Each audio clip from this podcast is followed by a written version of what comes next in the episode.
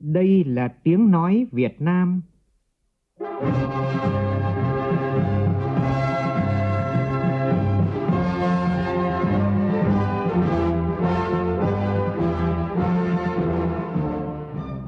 là tiếng nói Việt Nam, phát thanh từ Hà Nội, thủ đô nước Cộng hòa xã hội chủ nghĩa Việt Nam.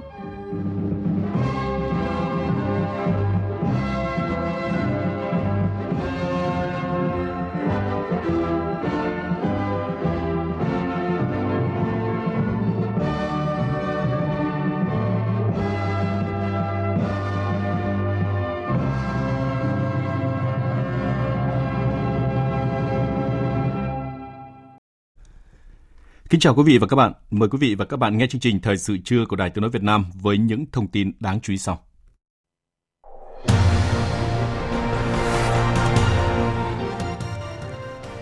Thủ tướng Chính phủ Nguyễn Xuân Phúc hội đàm trực tuyến với Thủ tướng Lào và Thủ tướng Campuchia, thảo luận các biện pháp thúc đẩy hợp tác song phương cũng như giữa ba nước nhằm đưa quan hệ ba nước cùng phát triển phồn vinh, thịnh vượng.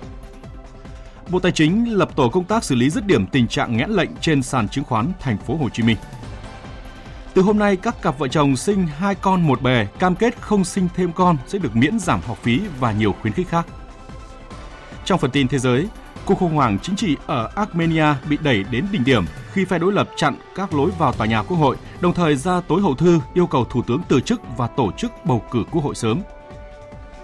Cuộc phỏng vấn gây chấn động nước Anh giữa người dẫn truyền hình nổi tiếng Winfrey và cặp đôi hoàng gia Anh Harry và Meghan đã đạt mức người xem kỷ lục tại Mỹ.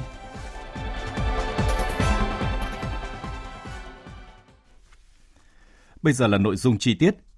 Sáng nay tại Hà Nội, Thủ tướng Chính phủ Nguyễn Xuân Phúc có cuộc hội đàm trực tuyến với Tổng Bí thư, Thủ tướng Lào Thongloun Sisulit và Thủ tướng Campuchia Samdech Techo Hun Sen. Tin của phóng viên Vũ Dũng. Cuộc hội đàm nhằm thảo luận các biện pháp thúc đẩy hợp tác song phương cũng như giữa ba nước nhằm đưa quan hệ ba nước láng giềng lên tầm cao mới cùng phát triển phồn vinh, thịnh vượng. Trước đó vào tháng 12 năm ngoái, Thủ tướng ba nước đã cùng chủ trì hội nghị cấp cao khu vực tam giác phát triển Campuchia, Lào, Việt Nam lần thứ 11 theo hình thức trực tuyến. Tại hội nghị, các thủ tướng đã chỉ đạo Ủy ban điều phối chung tích cực triển khai một số nội dung cụ thể như xây dựng quy hoạch tổng thể phát triển kinh tế xã hội khu vực tam giác phát triển Campuchia, Lào, Việt Nam giai đoạn 2021-2030 trên cơ sở đúc kết kinh nghiệm từ triển khai quy hoạch giai đoạn 10 năm vừa qua –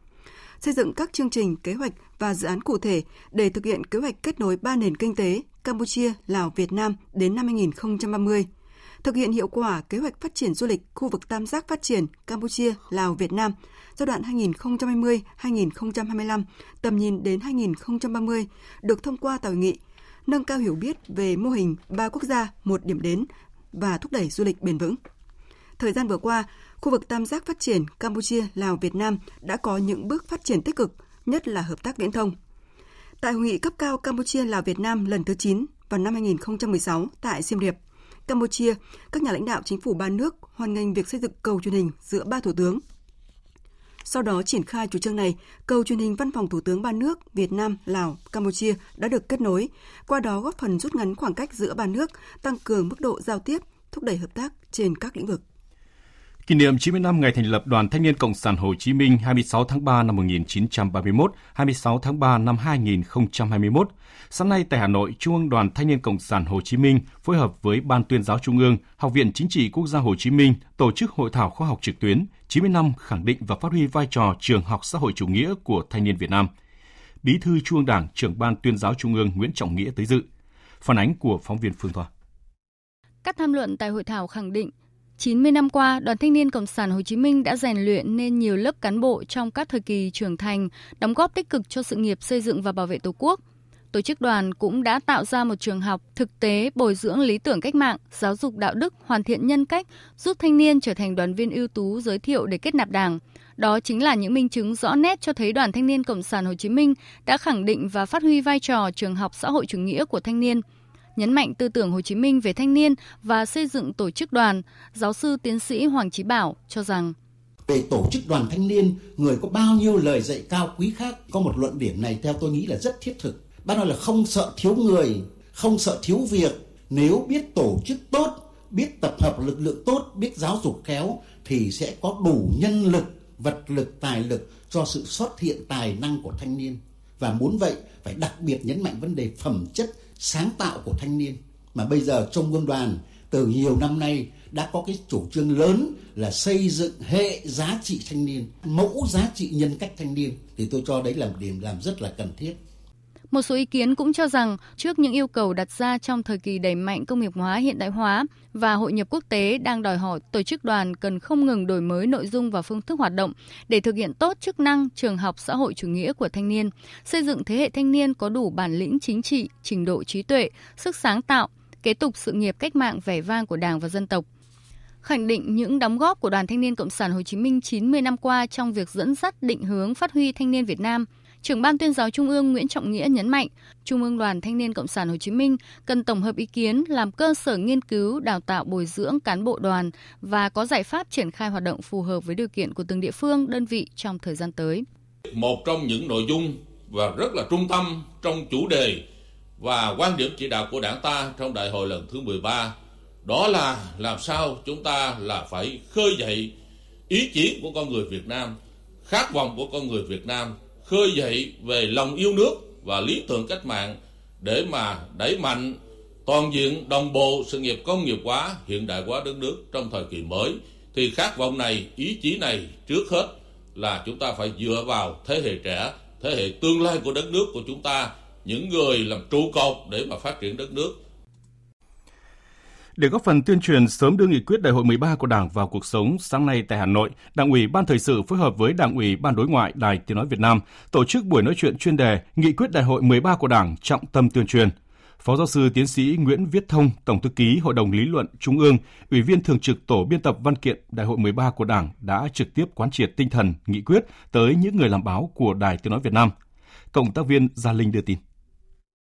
thông tin về những điểm mới trong văn kiện Đại hội 13 của Đảng, những dấu ấn nổi bật, những quan điểm chỉ đạo của Đảng, mục tiêu định hướng và các khâu đột phá chiến lược, Phó giáo sư tiến sĩ Nguyễn Viết Thông nhấn mạnh, Văn kiện Đại hội 13 của Đảng tiếp tục khẳng định xây dựng Đảng và hệ thống chính trị trong sạch vững mạnh toàn diện, củng cố tăng cường niềm tin của nhân dân đối với Đảng, nhà nước, chế độ xã hội chủ nghĩa, khơi dậy khát vọng phát triển đất nước phồn vinh hạnh phúc, phát huy ý chí và sức mạnh đại đoàn kết toàn dân tộc kết hợp với sức mạnh thời đại, đẩy mạnh toàn diện đồng bộ công cuộc đổi mới, công nghiệp hóa, hiện đại hóa, xây dựng và bảo vệ vững chắc Tổ quốc, giữ vững môi trường hòa bình, ổn định, phấn đấu đến giữa thế kỷ 21, nước ta trở thành nước phát triển theo định hướng xã hội chủ nghĩa. Bên cạnh đó, Phó giáo sư tiến sĩ Nguyễn Viết Thông cũng nhấn mạnh những điểm cần tập trung tuyên truyền để đưa nghị quyết Đại hội 13 của Đảng vào cuộc sống. Đạo 12 có 5 thành tố, thì chủ đề đạo 13 cũng có 5 thành tố. Cả 5 thành tố đều có sự bổ sung phát triển. Thứ nhất về Đảng thì đạo 12 nói là tăng cường xây dựng Đảng trong sạch vững mạnh. Lần này thì bổ sung thêm hệ thống chính trị. Thứ hai không chỉ là bổ sung thêm hệ thống trị mà còn bổ sung thêm hai chữ chỉnh đốn tăng cường xây dựng phải chỉnh đốn đảng và hệ thống chính trị trong sạch vững mạnh. Nếu như tuyên truyền ấy, thì công chí tuyên truyền yêu cầu xây dựng và chỉnh đốn. Chúng ta đều biết tức là sinh thời ấy, thì Hồ Chí Minh cũng đã luôn luôn nói xây dựng đi đối với chỉnh đốn. Trong bối cảnh hiện nay một bộ phận không nhỏ đảng viên suy thoái về tư tưởng chính trị đạo đức lối sống cái tự diễn biến tự chuyển hóa trong nội bộ càng đặt vấn đề là phải chỉnh đốn về công tác đấu tranh phòng chống tham nhũng lãng phí, Phó giáo sư tiến sĩ Nguyễn Viết Thông cho biết văn kiện đề cập đến bốn không, không muốn, không thể, không dám, không cần. Tinh thần trong văn kiện lần này thể hiện quyết tâm chính trị rất cao trong đấu tranh phòng chống tham nhũng, bởi đây là vấn đề nhức nhối, làm sói mòn lòng tin trong các tầng lớp nhân dân, Phó giáo sư tiến sĩ Nguyễn Viết Thông cũng trả lời nhiều câu hỏi về các vấn đề như việc tiếp thu ý kiến các tầng lớp nhân dân, những yêu cầu của cách mạng công nghiệp lần thứ tư. Để phát triển được thì phải đổi mới sáng tạo, xung quanh những vấn đề về việc đưa nội dung khát vọng phát triển đất nước phồn vinh hạnh phúc được đưa vào văn kiện. Đắk Lắk tiếp tục tăng cường công tác tuyên truyền về bầu cử. Đây là một trong những nội dung được nhấn mạnh tại hội nghị quán triệt các luật mới và văn bản về bầu cử đại biểu Quốc hội và đại biểu Hội đồng Nhân dân các cấp nhiệm kỳ 2021-2026 do Ủy ban Nhân dân tỉnh Đắk lắc tổ chức sáng nay. Phóng viên Hương Lý thường trú tại khu vực Tây Nguyên đưa tin. Đắk lắc có 3 đơn vị bầu cử đại biểu Quốc hội khóa 15 với số đại biểu Quốc hội được bầu là 9, trong đó 5 đại biểu làm việc và cư trú tại địa phương, 4 đại biểu do Trung ương giới thiệu. Tổng số đại biểu Hội đồng Nhân dân tỉnh Đắk Lắk nhiệm kỳ 2021-2026 được bầu là 75 đại biểu với 20 đơn vị bầu cử. thống nhất phân bổ cho các cơ quan đơn vị khối tỉnh là 44 đại biểu và khối huyện, thị xã là 31 đại biểu. Theo kế hoạch, ngày 18 tháng 3, Ủy ban Mặt trận Tổ quốc Việt Nam các cấp tổ chức hiệp thương lần thứ hai để lập danh sách sơ bộ những người ứng cử đại biểu Hội đồng Nhân dân các cấp, lấy ý kiến cử tri nơi cư trú đối với người tự ứng cử, người được cơ quan tổ chức đơn vị giới thiệu ứng cử và lấy ý kiến cử tri nơi công tác của người tự ứng cử nếu có, người được thôn tổ dân phố giới thiệu ứng cử đại biểu Hội đồng Nhân dân cấp xã. Để đảm bảo triển khai tốt công tác bầu cử theo đúng tiến độ đề ra, ông Bạch Văn Mạnh, Giám đốc Sở Nội vụ, Thư ký Ủy ban bầu cử tỉnh Đắk Lắk cho biết. Để bà con hiểu sau về thời gian đến, Ủy ban bầu cử tỉnh triển khai đến Ủy ban bầu cử các cấp tiếp tục đẩy mạnh công tác tuyên truyền trong nhân dân. Do đó thì chính quyền là cơ quan gần dân nhất có trách nhiệm tuyên truyền vận động và nắm chắc cái số lượng cử tri cư trú trên địa bàn và có những biến động cử tri từ nơi khác về và để tuyên truyền qua những cái công kênh thể chúng nhất là ừ, qua phát thanh và tuyên truyền miệng đối với các cái hộ dân ở vùng xa vùng xa.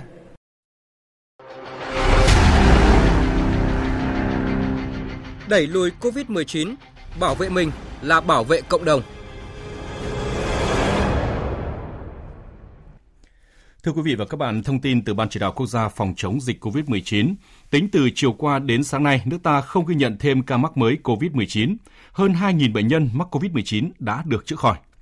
Tính đến hết ngày hôm qua, đã có 522 người được tiêm vaccine COVID-19. Đây là các cán bộ, nhân viên y tế đang trực tiếp điều trị bệnh nhân COVID-19. Nhân viên y tế thực hiện các nhiệm vụ như là lấy mẫu bệnh phẩm, xét nghiệm, truy vết các thành viên tổ phòng chống COVID-19 trong cộng đồng. Theo báo cáo nhanh, sau tiêm chủng, tuyệt đại đa số người tiêm có phản ứng thông thường đã được khuyến cáo như là đau cơ, mệt mỏi, sốt, đau đầu, ớn lạnh, sưng đau tại chỗ tiêm và buồn nôn.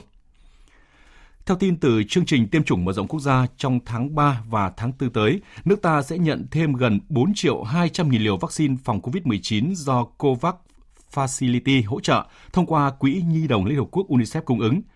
Trong tháng 4 năm nay cũng sẽ tiếp nhận 1 triệu 480 nghìn liều vaccine phòng COVID-19 của hãng AstraZeneca do Bộ Y tế mua thông qua hệ thống tiêm chủng của công ty cổ phần vaccine Việt Nam. Như vậy, tổng cộng trong tháng 3 và tháng 4 năm nay, Việt Nam sẽ tiếp nhận 5 triệu 657 nghìn liều vaccine phòng COVID-19 của hãng AstraZeneca. Ngành y tế tỉnh Vĩnh Long vừa phát hiện một trường hợp công dân nhập cảnh từ Malaysia đi chung chuyến bay với bệnh nhân 2525 hiện đang điều trị tại điều trị bệnh tại tỉnh Tiền Giang. Hiện trường hợp này đang theo dõi sức khỏe đặc biệt để sớm phát hiện và xử lý kịp thời khi có dấu hiệu bất thường. Trong những ngày vừa qua, nhiều trường hợp nhập cảnh trái phép tiếp tục bị lực lượng chức năng một số địa phương phát hiện bắt giữ và đưa đi cách ly. Theo tin của phóng viên Thiên Lý thường trú tại thành phố Hồ Chí Minh, Trung tâm Kiểm soát bệnh tật tỉnh Bình Phước sáng nay thông tin 9 đối tượng người Trung Quốc nhập cảnh trái phép vào Bình Phước có kết quả xét nghiệm âm tính với virus SARS-CoV-2 và đang được cách ly theo quy định phòng dịch COVID-19. 9 người này bị phát hiện bắt giữ trong quá trình di chuyển trên địa bàn huyện Đồng Phú vào tối qua. Các đối tượng khai đã vượt biên qua cửa khẩu tỉnh Lạng Sơn và được một người Việt Nam hứa đưa sang Campuchia để làm việc. Khi đến Bình Phước, cả nhóm được đưa đến một căn nhà ở xã Tân Phước, huyện Đồng Phú. Sợ bị lừa bán, các đối tượng đã bỏ trốn và bị công an phát hiện bắt giữ. Bộ đội Biên phòng tỉnh Nghệ An cũng vừa phối hợp với lực lượng công an phát hiện một xe khách chở 53 người Trung Quốc nhập cảnh trái phép vào Việt Nam. Đây là xe khách dường nằm của nhà xe Trà My chạy tuyến Quảng Ninh Cần Thơ, chở nhiều người Trung Quốc nhập cảnh trái phép. Khi chiếc xe này chạy trên quốc lộ 1A qua địa bàn tỉnh Nghệ An, qua kiểm tra lực lượng chức năng phát hiện trên xe chở 57 hành khách nhập cảnh trái phép vào Việt Nam, trong đó có 4 người Việt Nam, 53 người Trung Quốc.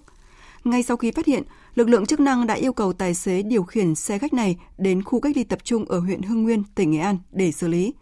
Lực lượng y tế sau đó đã đến lấy từng khai, lấy lời khai y tế của từng hành khách và cách ly tập trung những người này để phòng chống dịch COVID-19. Cơ quan chức năng vẫn đang điều tra vụ việc.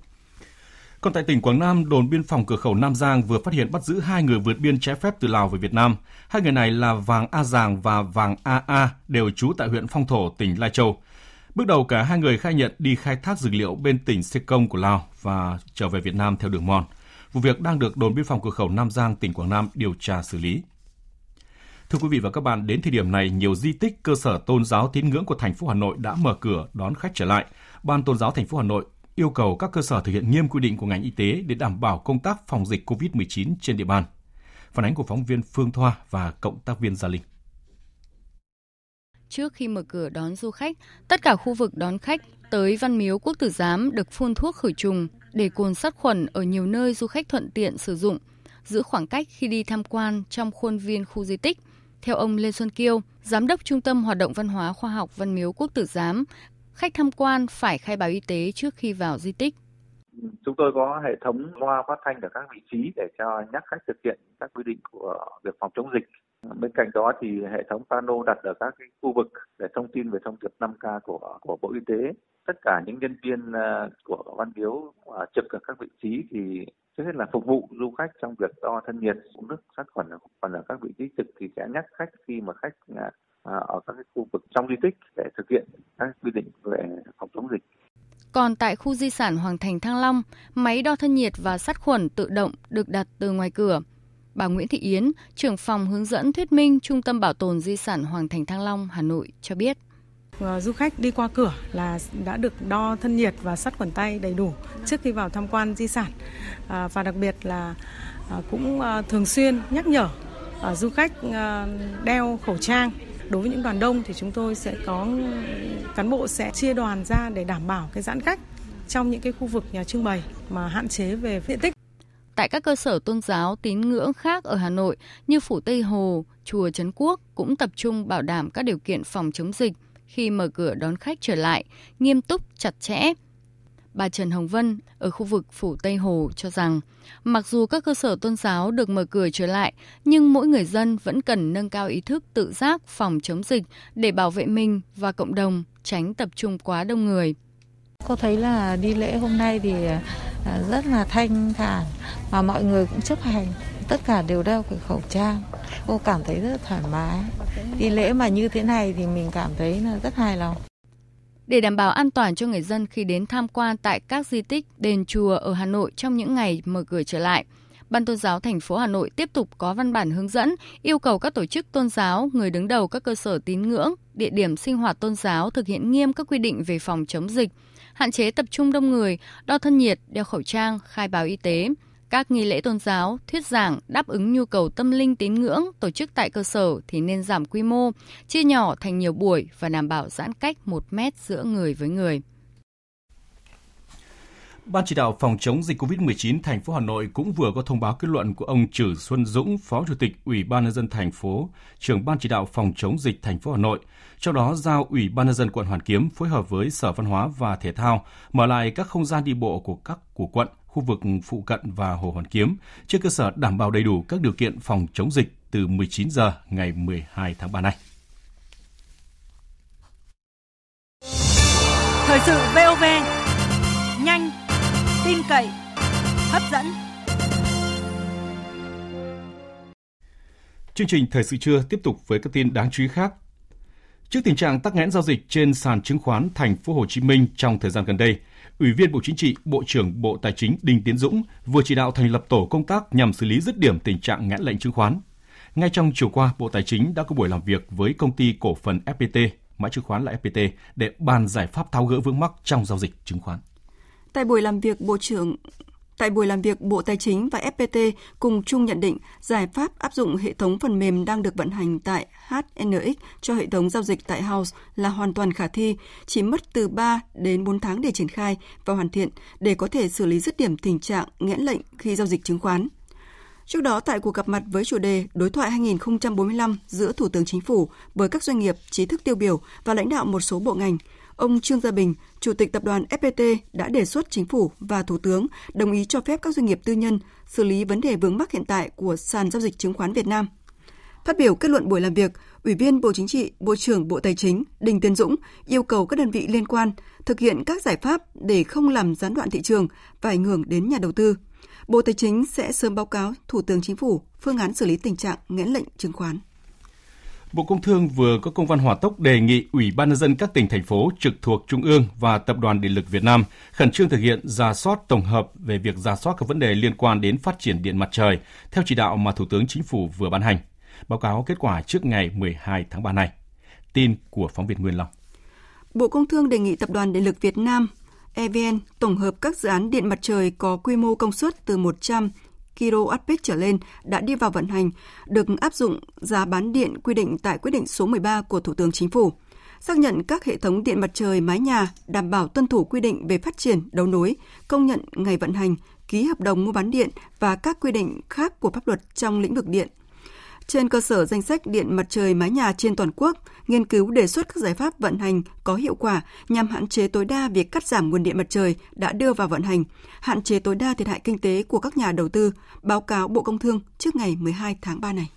Một thông tin đáng chú ý là từ hôm nay mùng 10 tháng 3, thông tư của Bộ Y tế về hướng dẫn một số nội dung để địa phương ban hành chính sách khen thưởng, hỗ trợ đối với tập thể cá nhân thực hiện tốt công tác dân số có hiệu lực. Đáng chú ý để kiểm soát tình trạng mất cân bằng giới tính khi sinh, các địa phương được lựa chọn quyết định một số nội dung cụ thể để khuyến khích hỗ trợ cho cặp vợ chồng sinh hai con một bề, cam kết không sinh thêm con, như là tôn vinh, biểu dương việc nuôi con khỏe, dạy con ngoan, con học giỏi, thành đạt, miễn giảm học phí, hỗ trợ mua bảo hiểm y tế cho học sinh, hỗ trợ sữa học đường và các nội dung hình thức phù hợp khác. Từ ngày 15 tháng 3 đến hết năm nay, lực lượng, lực lượng cảnh sát giao thông toàn quốc sẽ ra quân tăng cường tuần tra kiểm soát xử lý vi phạm trật tự an toàn giao thông. Tin của phóng viên Việt Cường. Trọng tâm của đợt gia quân là chủ động phòng ngừa, phát hiện, ngăn chặn và xử lý nghiêm hành vi vi phạm của tài xế có chất ma túy, vi phạm nồng độ cồn và các hành vi vi phạm pháp luật khác. Đồng thời, đánh giá thực trạng tài xế sử dụng chất ma túy, vi phạm nồng độ cồn và chất kích thích, góp phần kiềm chế, kéo giảm tai nạn giao thông. Trong đó, tập trung đối tượng xe mô tô, ô tô con, ô tô chở khách, ô tô tải, xe vận tải container, xe ô tô kéo rơ móc hoặc semi rơ móc. Bộ Công an yêu cầu các tổ cảnh sát giao thông phải sử dụng camera đã được trang bị, nhất là camera mini để ghi nhận lại hoạt động trong các ca công tác. Các trường hợp không chấp hành, việc kiểm soát, cản trở, chống đối người thi hành công vụ và các hành vi vi phạm khác phải ghi nhận đầy đủ rõ ràng để làm căn cứ xử lý theo quy định. Đặc biệt, khi xử lý các tài xế sử dụng chất ma túy, nồng độ cồn, phải kiểm tra giả soát trong hồ sơ xử phạt vi phạm hành chính của đơn vị, cơ sở dữ liệu quốc gia về dân cư, cơ sở dữ liệu xử lý vi phạm hành chính để phát hiện các trường hợp tái phạm, áp dụng hình phạt tình tiết tăng nặng theo quy định. Các trường hợp vi phạm về sử dụng chất ma túy phải được tổ chức xác minh về nhân thân, thống kê, lập danh sách gửi các cơ quan tổ chức, ủy ban nhân dân cấp xã nơi người đó làm việc, cư trú, có biện pháp quản lý theo quy định. Đồng thời, kiến nghị với ngành giao thông có biện pháp trong việc quản lý đào tạo, sát hạch, cấp giấy phép lái xe. Phòng Cảnh sát giao thông đường bộ đường sắt Công an thành phố Hồ Chí Minh cũng đang thực hiện cao điểm tuyên truyền kiểm tra xử lý xe cơ giới không đảm bảo tiêu chuẩn an toàn kỹ thuật, xe cũ nát, xe tự chế từ ngày 1 tháng 3 đến ngày 14 tháng 6. Tin của phóng viên Tỷ Huỳnh thường trú tại thành phố Hồ Chí Minh. Trong đợt cao điểm này, các đơn vị tuần tra kiểm soát, xử lý vi phạm hành chính đối với xe cơ giới không đảm bảo tiêu chuẩn an toàn kỹ thuật phương tiện, xe cũ nát, xe tự chế, Quá trình triển khai cao điểm, cảnh sát giao thông được dừng các phương tiện xe mô tô, xe cơ giới ba bánh, xe cuốn hát, xe tự chế để kiểm tra hành chính. Trường hợp không có vi phạm, người điều khiển phương tiện sẽ được trả lại giấy tờ và lưu thông bình thường. Khi phát hiện các trường hợp vi phạm nghiêm trọng như vận chuyển chất cháy nổ, hàng nguy hiểm, hàng gian, hàng giả, phải đình chỉ lưu hành hoặc tạm giữ phương tiện, thì cảnh sát giao thông sẽ phối hợp với các đơn vị chức năng để xử lý theo quy định của pháp luật. Ủy ban nhân dân tỉnh Đắk Lắk vừa ban hành kế hoạch di dân tái định cư dự án hồ chứa nước Crong Bách Thượng. Đây là dự án nhóm A với tổng mức đầu tư được điều chỉnh lên tới hơn 4.400 tỷ đồng, chủ yếu từ nguồn vốn trái phiếu chính phủ. Có 729 hộ gia đình với 3.320 nhân khẩu còn lại trong lòng hồ phải di rời. Địa điểm các hộ dân di rời đến là hai khu tái định cư trên địa bàn xã Chươi Lang và Chư Bông, huyện Eka. Các khu tái định cư đã được đầu tư cơ sở hạ tầng đồng bộ gồm giao thông, thủy lợi, điện, cấp nước, sinh hoạt, công trình phúc lợi, đảm bảo cho các hộ dân có điều kiện tốt hơn ở nơi ở cũ.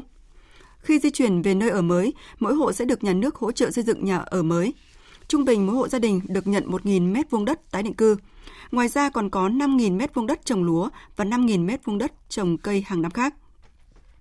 Đây là đợt di dân tái định cư có quy mô lớn. Tỉnh Đắk Lắc yêu cầu các cơ quan đơn vị chú trọng đảm bảo các yếu tố về hỗ trợ sản xuất, học tập, phòng chống dịch bệnh, vệ sinh môi trường, các thủ tục liên quan đến hộ khẩu, đất đai, các chính sách an sinh xã hội. Theo kế hoạch, khi hoàn thành dự án sẽ đảm bảo cung cấp nước tưới cho khoảng 14.900 ha đất nông nghiệp, cấp nước sinh hoạt cho gần 73.000 người, phục vụ chăn nuôi, cắt giảm lũ cho vùng hạ du. Hôm nay, phiên tòa xét xử vụ án vi phạm quy định về đầu tư công trình xây dựng gây hậu quả nghiêm trọng xảy ra tại dự án nhà máy nhiên liệu sinh học ethanol Phú Thọ tiếp tục diễn ra với phần tranh tụng. Đáng chú ý là trong phần xét hỏi, bị cáo Đinh La Thăng đã phải thừa nhận luận điểm của đại diện Viện Kiểm sát thực hành quyền công tố tại phiên tòa. Tin của phóng viên Đài tiếng nói Việt Nam. Trước đó trong phần xét hỏi, Đại diện công ty cổ phần hóa dầu và nhiên liệu sinh học dầu khí cho biết, dự án ethanol Phú Thọ được thi công từ cuối năm 2009 đến tháng 3 năm 2013 phải tạm dừng vì nhà thầu không đủ năng lực tiếp tục triển khai dự án. Hiệu quả đầu tư của dự án chưa được phát huy, chi phí đào tạo nhân lực lãng phí, hàng trăm kỹ sư, công nhân, lao động rơi vào tình trạng không có việc làm, trang thiết bị máy móc bị đắp chiếu, gây lãng phí cho nhà nước. Trở lại phòng xét xử sau thời gian bị cách ly, bị cáo Đinh La Thăng, cựu chủ tịch Tập đoàn Dầu khí Việt Nam, đề nghị hội đồng xét xử cho bị cáo tham gia quá trình tố tụng để nắm được nội dung khi hội đồng xét xử hỏi sẽ trả lời vào trọng tâm. Thẩm phán chủ tọa phiên tòa giải thích việc cách ly các bị cáo để đảm bảo tính khách quan trong lời khai. Bị cáo chỉ bị cách ly trong quá trình xét hỏi, còn phần tranh tụng sẽ được tham gia như bình thường. Đại diện Viện Kiểm sát đặt câu hỏi, chủ trương chung của Tập đoàn Dầu khí Việt Nam ưu tiên sử dụng các dịch vụ trong ngành dầu khí khi thực hiện trên thực tế có phải tuân thủ quy định của pháp luật. Bị cáo Đinh La Thăng bao biện, đây là một chủ trương đương nhiên phải thực hiện theo quy định, nhưng trong điều kiện đặc biệt thời kỳ đó thì thực hiện cả văn bản chỉ đạo cá biệt của chính phủ. Bị cáo triển khai đúng chủ trương, không phải bằng chỉ đạo cá biệt của bị cáo, mà bằng nghị quyết của Đảng ủy, tập đoàn và nghị quyết của Hội đồng Quản trị để triển khai. Trước lời khai bao biện này của bị cáo Đinh La Thăng, đại diện Viện Kiểm sát viện dẫn nội dung văn bản của chính phủ nói rằng đồng ý về nguyên tắc cho Tập đoàn Dầu khí Việt Nam được chỉ định các đơn vị thành viên cung cấp dịch vụ nhằm phát huy nội lực và kích cầu dịch vụ trong nước, nhưng nhấn mạnh yêu cầu tập đoàn thực hiện đúng quy định của pháp luật về chỉ định thầu. Bị cáo Đinh La Thăng đã phải thừa nhận nội dung trong luận điểm này của đại diện Viện Kiểm sát. Hà Nội đã cải thiện 20 bậc về chỉ số chất lượng không khí. Số liệu sáng nay về chỉ số chất lượng không khí theo thang bảng đo chỉ số chất lượng không khí AQI của ứng dụng eVisual cho thấy, trong số 96 thành phố của nhiều quốc gia trên thế giới được quan trắc, Hà Nội đứng thứ 32, trong khi hồi đầu tháng 3 này, Hà Nội đứng thứ 12. Hôm nay chất lượng không khí tại Hà Nội có thay đổi theo các thời điểm. Lúc 7 giờ, ứng dụng Palm Air là mạng lưới môi trường không khí độc lập đầu tiên và duy nhất tại Việt Nam với mạng lưới điểm đo chất lượng không khí phủ rộng toàn bộ 63 tỉnh, thành phố tại Việt Nam do công ty cổ phần tư vấn và tích hợp công nghệ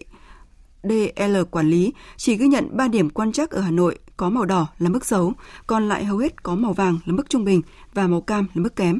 Đến 10 giờ, số điểm quan trắc có màu đỏ tăng lên 14 điểm, hầu hết các điểm còn lại có màu cam. Ứng dụng VNL của Tổng cục Môi trường, Bộ Tài nguyên và Môi trường lúc 7 giờ không ghi nhận điểm nào ở Hà Nội có chỉ số AQI màu đỏ, chủ yếu là màu xanh và màu vàng. Đến 10 giờ, số điểm màu vàng nhiều hơn với 17 điểm. Tỉnh Lai Châu đang bước vào thời gian cao điểm của mùa khô hanh năm 2021. Việc người dân đốt nương để trồng cây đang tiềm ẩn nguy cơ gây cháy rừng cao. Từ đầu mùa khô đến nay, trên địa bàn tỉnh Lai Châu đã xảy ra 5 vụ cháy rừng tại các huyện Phong Thổ, Tam Đường, Tân Uyên, Than Uyên. Để phòng chống cháy rừng, tỉnh Lai Châu đã yêu cầu các huyện duy trì 40 chốt canh gác tạm thời và 15 chốt gác kiên cố tại cửa rừng thuộc các xã tiếp giáp với tỉnh Lào Cai để kiểm soát người ra vào rừng, phát hiện kịp thời lửa rừng. Rút kinh nghiệm từ các vụ cháy rừng trước, Tri cục Kiểm lâm đã chỉ đạo hạt kiểm lâm các huyện, thành phố tăng cường công tác tuyên truyền, hướng dẫn bà con đốt nương vào thời điểm phù hợp. Buổi sáng trước 10 giờ, buổi chiều đốt sau 18 giờ để đảm bảo an toàn khi đốt nương và phòng chống cháy rừng. Trước khi đốt nương phải thông báo để trưởng bàn nắm tình hình và cử người theo dõi, giám sát. Và trước khi chuyển sang phần tin thế giới là những thông tin thời tiết đáng chú ý, xin mời biên tập viên Bùi Truyền.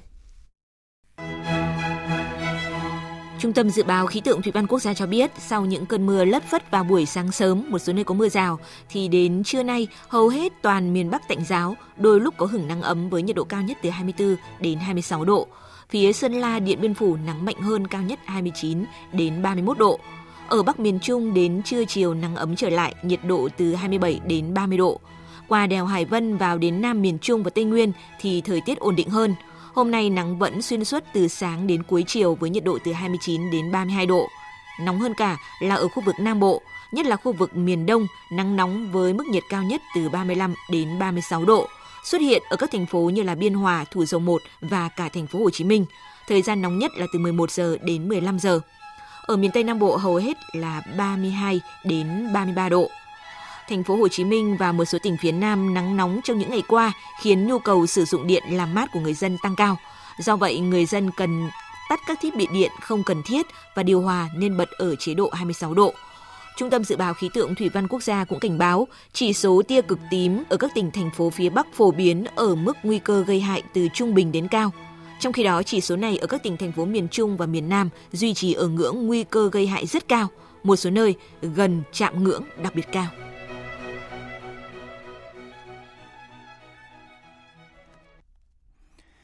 Chương trình thời sự trưa sẽ đi tiếp tục với phần tin thế giới. Theo tin của phóng viên Đài tiếng nói Việt Nam thường trú tại Mỹ, ngày 9 tháng 3 theo giờ New York, Hội đồng Bảo an Liên Hợp Quốc đã họp công khai trực tuyến về tình hình Sudan và hoạt động của phái bộ hỗ trợ chuyển tiếp hợp nhất của Liên Hợp Quốc tại nước này. Phát biểu tại phiên họp, đại sứ Đặng Đình Quý, trưởng phái đoàn thường trực Việt Nam tại Liên Hợp Quốc, đánh giá cao những phát triển, tiến triển tại Sudan thời gian qua, bày tỏ mong muốn chính phủ chuyển tiếp và các bên liên quan ở Sudan sẽ tiếp tục triển khai đầy đủ thỏa thuận hòa bình ngày 3 tháng 10 năm ngoái, góp phần xây dựng hòa bình ổn định lâu dài ở nước này. Lần đầu tiên, nguyên thủ các quốc gia của Mỹ, Nhật Bản, Ấn Độ và Australia sẽ nhóm họp trong khuôn khổ Bộ Tứ. Cuộc họp dự kiến diễn ra vào ngày 12 tháng 3 tới theo hình thức trực tuyến, tập trung bàn thảo những vấn đề khu vực và toàn cầu mà các nước cùng chia sẻ lợi ích, các lĩnh vực hợp tác thiết thực nhằm hướng đến duy trì Ấn Độ Dương, Thái Bình Dương tự do, mở và bao trùm. Tổng hợp của biên tập viên Phương Anh. Trong cuộc họp báo ngày 9 tháng 3, thư ký báo chí Nhà Trắng Jen Psaki xác nhận Tổng thống Mỹ Joe Biden cuối tuần này sẽ nhóm họp với lãnh đạo các thành viên khác thuộc Bộ Tứ Kim Cương, nhóm Quad là Ấn Độ, Nhật Bản, Australia. Đây sẽ là một trong những cuộc họp thượng đỉnh đầu tiên mà tân Tổng thống Mỹ tham dự kể từ khi nhậm chức. Cũng theo người phát ngôn Nhà Trắng Jen Psaki, cuộc họp lần này sẽ cho thấy ưu tiên của ông Biden đối với các đồng minh và đối tác của Mỹ trong khu vực Ấn Độ Dương-Thái Bình Dương. Thứ sáu này sẽ là lần đầu tiên nhóm bộ tứ họp thượng đỉnh. Tổng thống Biden vừa đưa ra một trong những cam kết đa phương sớm nhất, đó là nói lên tầm quan trọng của việc hợp tác chặt chẽ với các đồng minh và đối tác của chúng tôi ở khu vực Ấn Độ Dương, Thái Bình Dương. Tất nhiên, một loạt vấn đề khác mà cộng đồng quốc tế đang phải đối mặt cũng sẽ được đưa ra thảo luận, từ mối đe dọa của đại dịch COVID-19 đến hợp tác kinh tế và cuộc khủng hoảng biến đổi khí hậu. Thủ tướng Australia Scott Morrison nhấn mạnh điều mà nhóm bộ tứ đang hướng tới là đảm bảo một Ấn Độ Dương và Thái Bình Dương rộng mở, độc lập, có chủ quyền, cho phép tất cả các quốc gia trong khu vực Ấn Độ Dương và Thái Bình Dương tương tác với nhau. Bốn quốc gia cùng chí hướng đến với nhau, cùng có những vấn đề cụ thể, cùng có mối quan hệ tuyệt vời với các nước trong khu vực Ấn Độ Dương, Thái Bình Dương, nhằm đảm bảo tất cả đều có được sự đảm bảo về hòa bình và an ninh trong tương lai. Cuộc khủng hoảng chính trị ở Armenia vẫn chưa có lối thoát, thậm chí còn bị đẩy đến đỉnh điểm khi hôm qua phe đối lập chặn các lối vào tòa nhà quốc hội, đồng thời ra tối hậu thư yêu cầu Thủ tướng Nikol Pashinyan từ chức và tổ chức bầu cử quốc hội sớm. Anh Tú, phóng viên Đài tiếng nói Việt Nam thường trú tại Liên bang Nga đưa tin. Phe đối lập khẳng định sẵn sàng sẽ ở lại khu lều trại gần tòa nhà quốc hội cho đến khi yêu cầu được đáp ứng. Trước đó, Thủ tướng Pashinyan đã khẳng định sẵn sàng tổ chức bầu cử quốc hội sớm trong năm 2021 Ông cũng thông báo ý định gặp những người đứng đầu các đảng đối lập để thảo luận về vấn đề này. Chính quyền muốn ký một bản ghi nhớ với phe đối lập trong Quốc hội, cam kết không đề cử các ứng cử viên của họ cho chức vụ thủ tướng sau khi ông Pashinyan từ chức. Trong trường hợp này, ông sẽ có thể giải tán Quốc hội và tổ chức bầu cử sớm khi giữ nguyên chức vụ của mình. Cuộc khủng hoảng chính trị ở Armenia đã diễn ra suốt gần hai tuần qua sau những phát biểu bất cẩn của Thủ tướng Armenia về tổ hợp tên lửa Iskander của Nga. Theo các chuyên gia, Vấn đề chính là mâu thuẫn giữa các bộ phận khác nhau trong giới tinh hoa chính trị Armenia. Họ cũng cho rằng lực lượng đối lập chỉ đòi thay đổi chính quyền ngay lập tức mà không đưa ra được kế hoạch hành động cụ thể cho tương lai. Vì vậy, không thu hút thêm được những người ủng hộ. Hôm nay, mùng 10 tháng 3 là 4 tháng kể từ khi bắt đầu cuộc biểu tình ở Erevan sau khi tuyên bố chung về việc chấm dứt hoàn toàn các hành động thù địch ở Nagorno-Karabakh, được ký giữa Thủ tướng Armenia Nikol Pashinyan với Tổng thống Azerbaijan Ilham Aliyev và Tổng thống Nga Vladimir Putin. Phe đối lập tại Armenia coi việc ký thỏa thuận này là một sự đầu hàng. Các đối thủ của Thủ tướng Pashinyan cũng bắt ông phải chịu trách nhiệm về các vấn đề kinh tế và xã hội của nước Cộng hòa. Người đứng đầu chính phủ bốn quốc gia thành viên nhóm bộ tứ gồm Australia, Nhật Bản, Ấn Độ và Mỹ sẽ có cuộc họp thượng đỉnh đầu tiên vào thứ Bảy tuần này dưới hình thức trực tuyến. Cuộc họp được cho là một phần trong nỗ lực của bộ tứ Kim Cương nhằm cân bằng sức mạnh kinh tế và quân sự đang gia tăng của Trung Quốc. Đây cũng là sự kiện quốc tế đa phương đầu tiên mà Tổng thống Mỹ Joe Biden tham dự kể từ khi nhậm chức vào hồi đầu năm. Việt Nga, phóng viên Đài tiếng nói Việt Nam thường trú tại Australia thông tin. Đây là hội nghị thượng đỉnh đầu tiên của nhóm bộ tứ kể từ khi cơ chế này được thành lập vào năm 2007. Tại hội nghị này, người đứng đầu chính phủ bốn nước thành viên nhóm bộ tứ sẽ thảo luận về đại dịch COVID-19, hợp tác kinh tế và khủng hoảng khí hậu cũng như một số vấn đề khác. Thủ tướng Australia Scott Morrison rất vui khi chính quyền mới tại Mỹ muốn đưa nhóm bộ tứ lên một tầm cao mới bằng cách nâng cấp lên thành cuộc đối thoại giữa các nhà lãnh đạo. Thủ tướng Australia khẳng định đây là một bước tiến mà Australia đã nỗ lực thúc đẩy trong nhiều năm qua. Thủ tướng Morrison cho biết, việc tổ chức hội nghị thượng đỉnh nhóm bộ tứ là chủ đề đầu tiên mà ông thảo luận với Tổng thống Biden, vì đây là mỏ neo đối với hòa bình và ổn định trong khu vực. Ông Daniel Russell, một nhân vật có vai trò chủ chốt trong chính sách xoay trục sang châu Á của chính quyền Obama trước đây nhận định. Việc các nhà lãnh đạo nhóm bộ tứ cùng ngồi lại với nhau phản ánh niềm tin của chính quyền mới tại Mỹ rằng Trung Quốc không nên là bên duy nhất tham gia cuộc chơi. Ông Daniel Russell nhấn mạnh, sự trỗi dậy mạnh mẽ và hành vi quyết đoán của Trung Quốc khiến cho bốn quốc gia này nhận thức rằng họ sẽ được hưởng lợi từ sự phối hợp nhằm định hình và tác động đến các xu hướng trong khu vực và quản trị toàn cầu. Về những căng thẳng trong mối quan hệ truyền thông giữa Anh và Trung Quốc, do hai bên bất đồng vì các vấn đề như Hồng Kông, Tân Cương, chính phủ Anh đã rút giấy phép phát sóng của kênh truyền hình quốc tế CNTN của Trung Quốc. Đáp lại Trung Quốc cũng đã cấm sóng BBC Fox News ở nước này. Hôm qua, Bộ Ngoại giao Trung Quốc đã triệu tập đại sứ Anh tại Trung Quốc bà Caroline Elizabeth Wilson để phản đối bài viết của bà trên mạng xã hội nhằm bênh vực truyền thông Anh, trong đó có hãng tin BBC. Tin của phóng viên Đài tiếng nói Việt Nam thường trú tại Bắc Kinh, Trung Quốc. Đại diện Bộ Ngoại giao Trung Quốc cho rằng, với tư cách là người đại diện cao nhất của cơ quan ngoại giao Anh tại Trung Quốc, bà Wilson thông qua mạng xã hội bênh vực hãng tin đã đăng tải thông tin sai lệch, cố tình đưa tin nhiễu loạn nhằm chỉ trích Trung Quốc. Nội dung bài viết của bà Wilson chứa đầy sự phiến diện về hình thái ý thức, sai sự thật, không phù hợp với thân phận ngoại giao của bà này. Trước đó, hôm mùng 2 tháng 3 vừa qua, Đại sứ Anh tại Bắc Kinh Caroline Elizabeth Wilson đã đăng tải bài viết với tiêu đề Truyền thông nước ngoài có căm hận Trung Quốc không? trên kênh WeChat của Đại sứ Anh tại Trung Quốc, với nội dung các nhà báo nước ngoài có bài viết chỉ trích Trung Quốc không phải là do họ không thích Trung Quốc mà là hành động thiện chí. Trong một động thái liên quan, người phát ngôn Bộ Ngoại giao Trung Quốc Triệu Lập Kiên hôm 9 tháng 3 bày tỏ quan ngại với việc cơ quan quản lý truyền thông Anh quyết định phạt CGTN hơn 310.000 đô la Mỹ vì cáo buộc vi phạm luật phát sóng. Ông Triệu Lập Kiên phản đối việc tạo ra trở ngại nhằm ngăn truyền thông Trung Quốc đưa tin bình thường ở Anh, đồng thời cảnh báo Trung Quốc sẽ có các hành động đáp trả thích đáng. Kênh truyền hình CBS của Mỹ cho biết đã có hơn 40 triệu 9 triệu người trên khắp thế giới đã theo dõi cuộc phỏng vấn kéo dài 2 tiếng đồng hồ của nữ hoàng truyền thông Mỹ Oprah Winfrey với hoàng tử Harry và công nữ công tước xứ Sussex Meghan thông qua kênh truyền hình và nền tảng trực tuyến. Cuộc phỏng vấn được phát vào ngày 7 tháng 3 vừa qua trên kênh CBS chứa nhiều tiết lộ của cặp đôi và cáo buộc khiến Hoàng gia Anh choáng váng như là tình trạng đối xử phân biệt, mối quan hệ dạn nứt giữa các thành viên Hoàng gia. Cuộc phỏng vấn này được xem là chương trình ăn khách nhất kể từ sau lễ trao giải Oscar ở Mỹ vào tháng 2 vừa qua. Thời sự tiếng nói Việt Nam Thông tin nhanh Bình luận sâu Tương tác đa chiều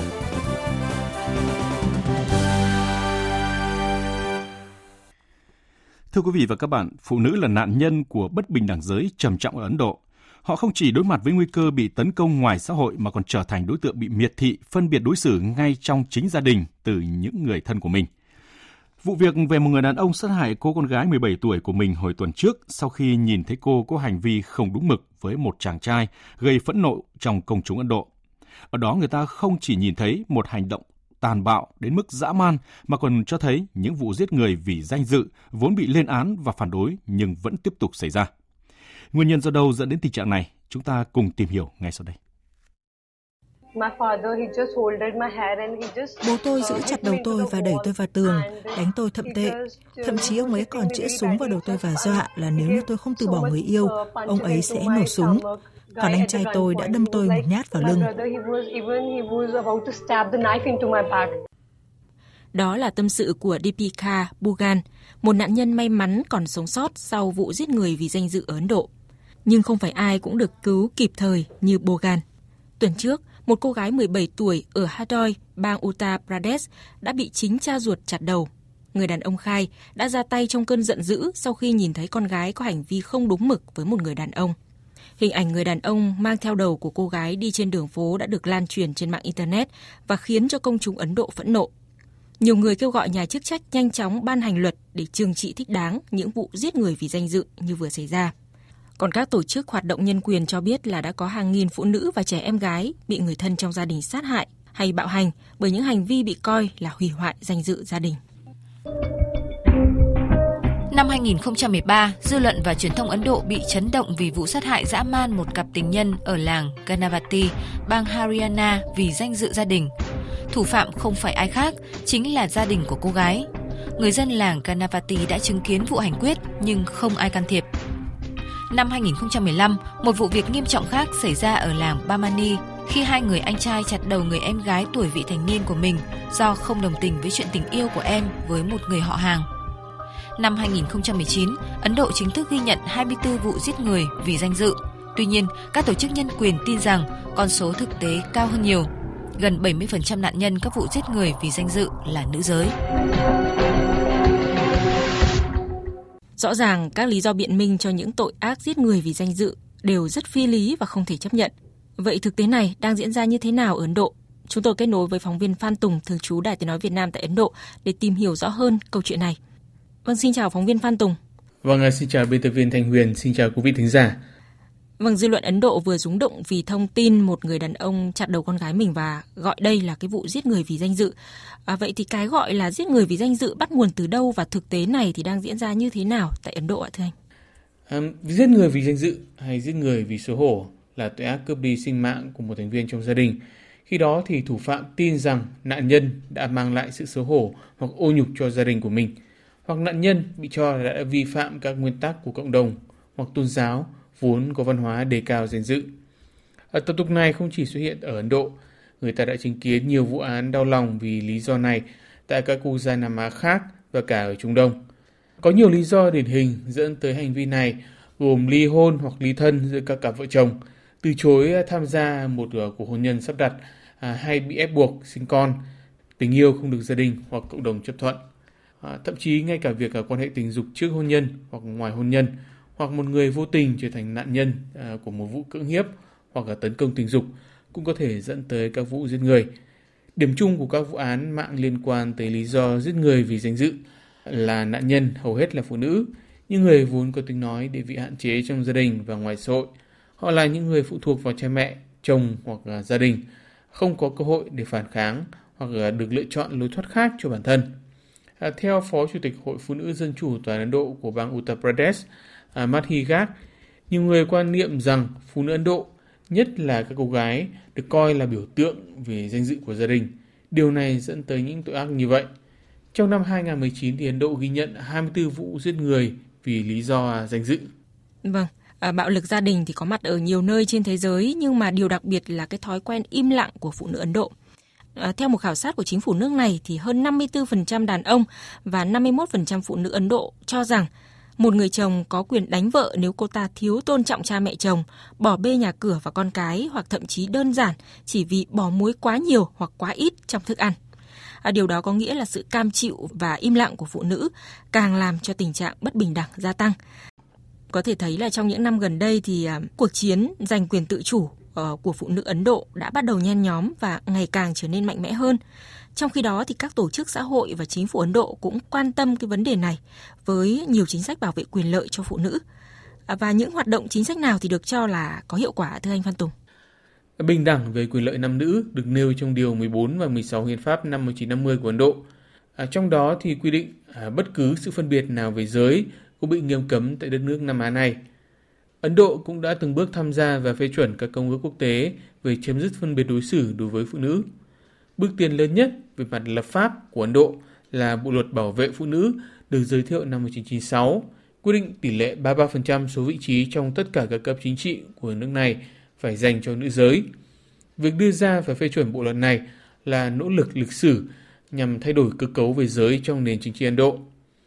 Ấn Độ cũng đã có rất nhiều dự án cụ thể để trao quyền cho phụ nữ do chính phủ và các tổ chức xã hội dân sự tiến hành. Chính phủ của Thủ tướng Narendra Modi đã đưa ra nhiều chương trình để thúc đẩy bình đẳng giới như cứu trợ trẻ em gái, giáo dục về trẻ em gái, hay chương trình trang bị đường ống cấp khí đốt dành cho các hộ gia đình có thu nhập dưới mức nghèo khổ. Những chính sách hỗ trợ thiết thực này giúp cải thiện cuộc sống hàng ngày của họ, giúp họ nâng cao sức khỏe và tuổi thọ.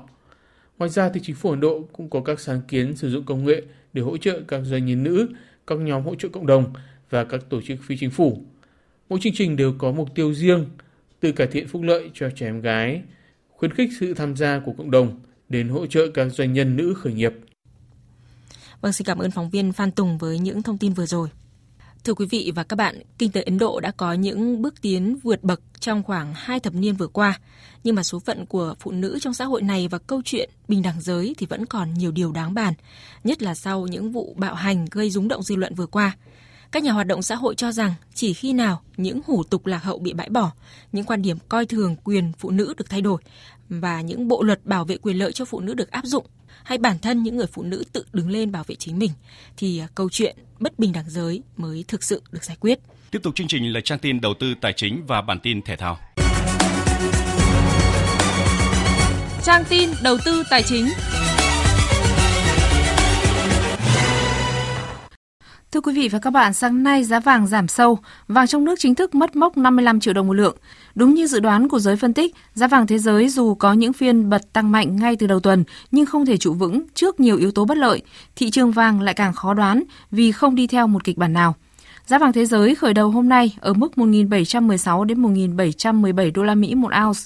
Còn ở trong nước, công ty Bảo Tín Minh Châu cũng điều chỉnh giá vàng thương hiệu dòng Thăng Long ở mức mua vào là 51 triệu 890 nghìn đồng một lượng và bán ra là 52 triệu 540 nghìn đồng một lượng.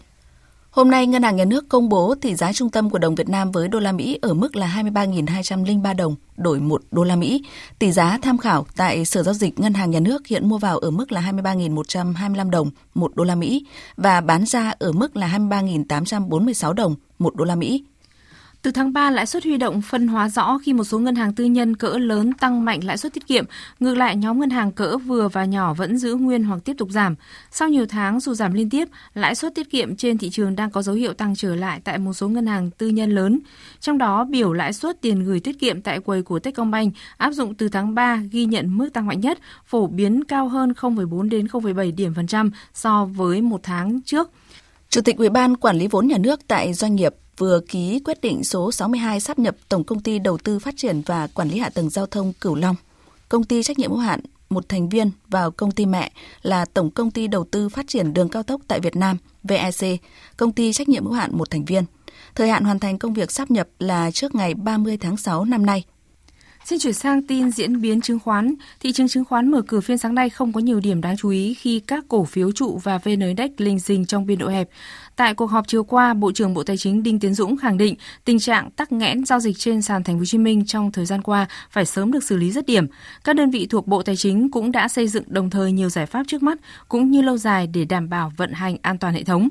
Kết thúc phiên giao dịch sáng nay, VN Index đạt 1.166,36 điểm, HNX Index đạt 265,41 điểm, còn Upcom Index đạt 79,98 điểm.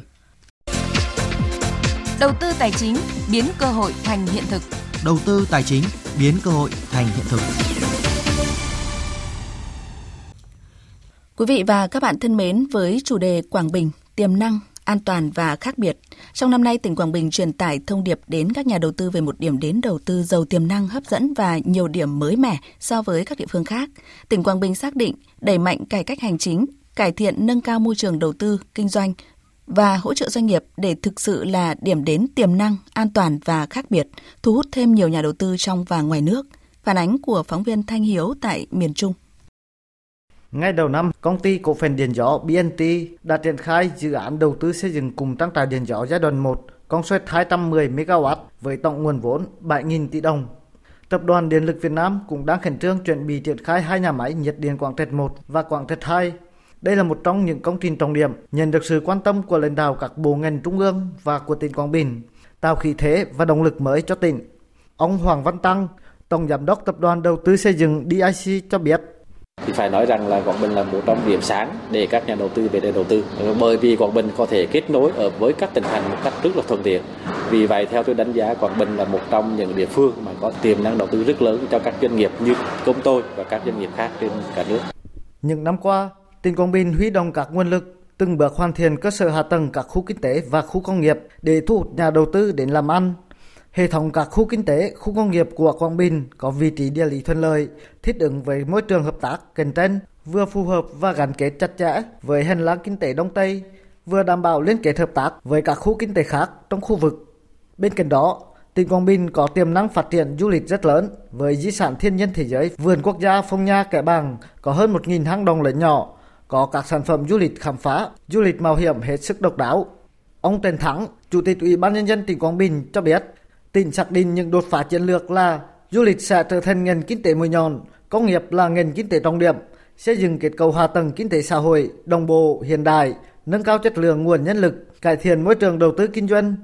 Tỉnh Quảng Bình đã tích cực cải cách thủ tục hành chính, tháo gỡ khó khăn, vướng mắc cho doanh nghiệp, nhà đầu tư, ban hành các chính sách ưu đãi, giải pháp hỗ trợ cho nhà đầu tư, xây dựng một môi trường đầu tư kinh doanh bình đẳng, thông thoáng, minh bạch để mời gọi thu hút các nhà đầu tư có năng lực đến đầu tư tại Quảng Bình.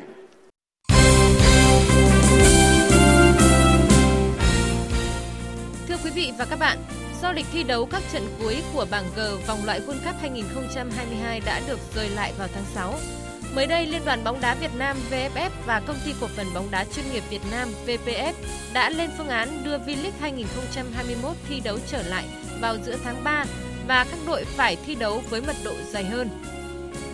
Mới đây thì cả các tiểu vương quốc Ả Rập Thống Nhất và Thái Lan đã gửi đơn tới Liên đoàn bóng đá châu Á AFC để xin được đăng cai các trận đấu còn lại của bảng G vòng loại World Cup 2022.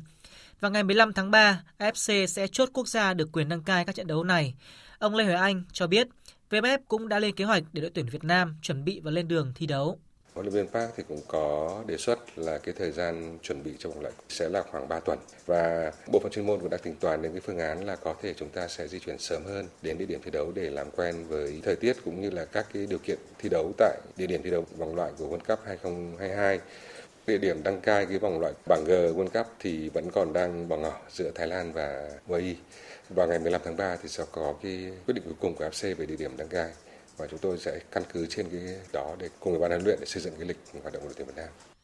Theo kế hoạch, từ ngày 26 đến 28 tháng 3 tại thành phố Pleiku, Gia Lai sẽ diễn ra giải vô địch quốc gia marathon và cự ly dài báo tiền phong. Ngoài các vận động viên điền kinh chuyên nghiệp, từ năm 2017, Tiền Phong Marathon đã mở ra cho các vận động viên phong trào đăng ký dự thi và giải năm nay lập kỷ lục số vận động viên đăng ký dự thi với hơn 4.500 vận động viên. Phát biểu tại cuộc họp báo, ông Lê Xuân Sơn, tổng biên tập báo Tiền Phong khẳng định những ý nghĩa của giải đấu. Thứ nhất, nó là cái giải thể thao, không chỉ là giải điền kinh mà là giải thể thao có lịch sử lâu nhất trong tất cả các giải thể thao ở đất nước chúng ta. À, và cái thứ hai là nó là một cái giải um, vô địch quốc gia mà có cái số lượng vận động viên cho đến cái thời điểm này chúng tôi nghĩ rằng là đông nhất và bấy lâu nay nó vẫn là một cái sứ mệnh là làm lan tỏa cái tinh thần rèn luyện thân thể tinh thần thể thao đến nhiều lĩnh vực khác nhau bởi vậy khác với rất nhiều giải chạy hiện nay đang tổ chức đất nước chúng ta Tiền phong Marathon 2021 thi đấu 4 cự ly marathon, bán marathon 10 km, 5 km, Ngoài các nội dung cá nhân, các vận động viên điền kinh chuyên nghiệp của các tỉnh, thành còn thi đấu tính điểm đồng đội toàn đoàn. Tổng giá trị giải thưởng của giải là 500 triệu đồng và nhiều giải thưởng giá trị bằng hiện vật khác.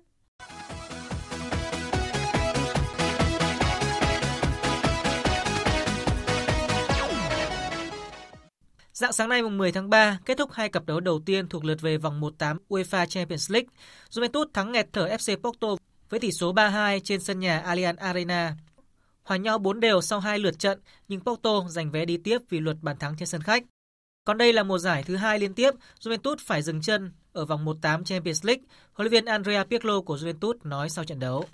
Partiamo già, abbiamo commesso quattro errori in due partite e sono tanti. Chúng tôi đã mắc 4 lỗi lớn trong hai lượt trận. Chúng tôi đã chơi tốt sau khi Porto chỉ còn 10 người. Chúng tôi đã kéo giãn được đội hình của họ và ghi được bàn thắng. Rất tiếc là chúng tôi đã phải rời Champions League. Sẽ mất một vài ngày để quên trận đấu này. Sau đó, chúng tôi phải chơi mọi trận đấu với thái độ đúng đắn. Bây giờ vẫn đang là tháng 3 và vẫn còn thời gian để vươn lên trên bảng xếp hạng ở Serie A. Chúng tôi sẽ chiến đấu vì mục tiêu đó. Ở trận đấu còn lại, chủ nhà Borussia Dortmund hòa Sevilla 2-2. Với kết quả này, Sevilla đã phải dừng cuộc chơi khi để thua Dortmund chung cuộc 4 năm sau hai lượt trận. Huấn luyện viên Edin Terzic vui vẻ khi nói về chiến thắng của đội nhà. Ähm, Chúng tôi đã chơi thật sự tốt và đạt được mục tiêu. Erling Haaland đã có sự thể hiện rất xuất sắc và ghi hai bàn tuyệt vời. Sevilla đã gây ra cho chúng tôi khá nhiều khó khăn trong hiệp 2, nhưng cả đội đã chiến đấu tốt. Tất nhiên, kết quả này rất quan trọng. Nó giúp chúng tôi vào vòng tiếp theo và chúng tôi xứng đáng với điều đó. Dạng sáng mai 11 tháng 3, tiếp tục diễn ra hai cặp đấu thuộc lượt về vòng 1/8 Champions League. Liverpool đọ sức với RB Leipzig, còn Paris Saint-Germain thư hùng với Barcelona. Dự báo thời tiết Trung tâm Dự báo Khí tượng Thủy văn Quốc gia cho biết khu vực Nam Bộ tiếp tục chuỗi ngày nắng nóng với nhiệt độ cao nhất từ 34 đến 36 độ.